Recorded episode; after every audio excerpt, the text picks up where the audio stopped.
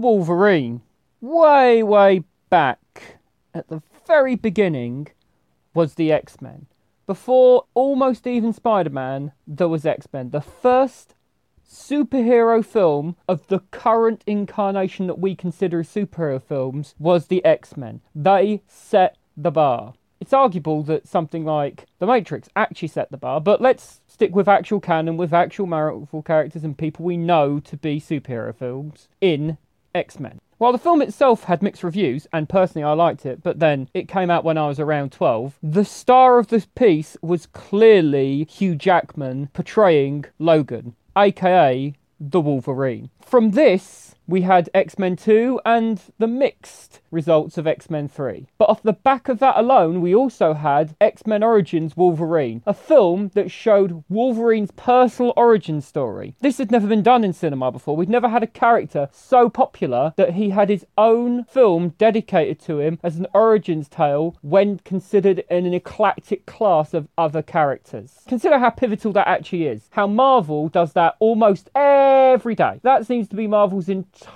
thesis now is what's that? Someone's in Civil War, they'll get an origin story eventually, a spin off film of their own. Logan Wolverine was the first of its kind. That is so important to remember. And while X Men Origins Wolverine was a total disaster, the concept still worked. And from that, we come to The Wolverine, the film between Wolverine Origins and Logan in his own story arc. In the wider story arc, it is between X Men First Class and X Men Days of Future Past, which is arguably possibly the best one, Days of Future Past. First Class was okay, maybe I'll get around to those eventually, but it is important to realise where this fits in canon. It is a film that tries to compensate for Origins while simultaneously teeing up Days of Future Past and the eventual goal of Logan. This is a film about Logan trying to become himself, but ultimately choosing to become the Wolverine. A man trying to give up his identity, but also embrace it. Not unlike Ghost Rider in that way, ironically, but of course, Ghost Rider was totally awful and unforgivable. The Wolverine has several redeeming features. The story arc is one of tiredness and pain, much like its main character. And while that's fine and probably quite revolutionary at the time, it seems irksome now. A storyline that seems irksome is never what you're aiming for as a filmmaker. And the film is clearly sold on these fantastical action sequences that happen on the bullet train during the moments where he's fighting the poisoned army. All of these little moments are exactly how the film was sold, and then they stitch it together with storyline. If we think of Logan, that is the reverse almost. The film has a storyline and it's stitched together with action sequences. They almost become irrelevant at points. But in The Wolverine, it had to try and appease both parties. People who wanted the heart of Logan, but the thrill of X Men. And so we have this mostly garbled thought process where Logan wants to give up his abilities but can't. Now, along for the ride are several Oriental talents, and I will not try and their names because, as we remember, I butcher names. But to say that they are on top form is accurate.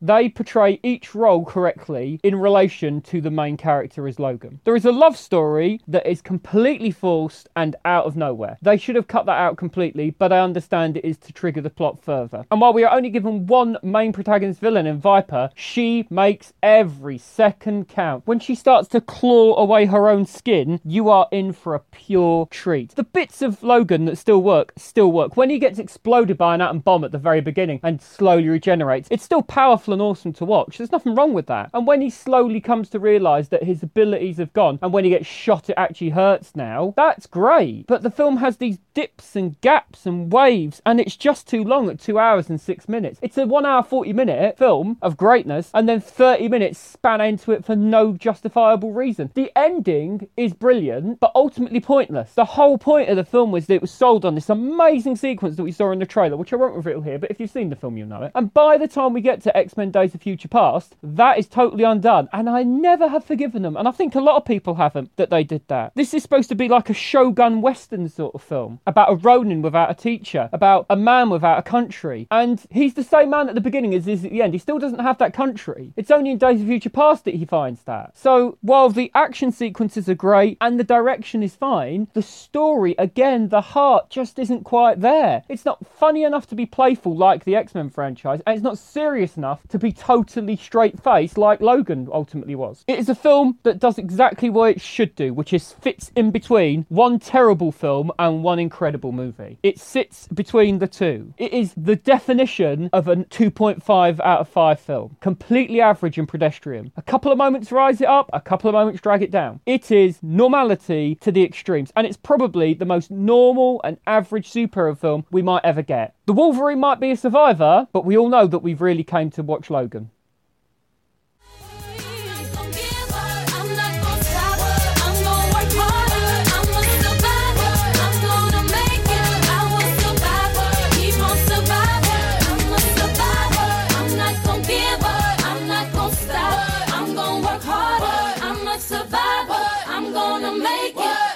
survive. Keep on surviving.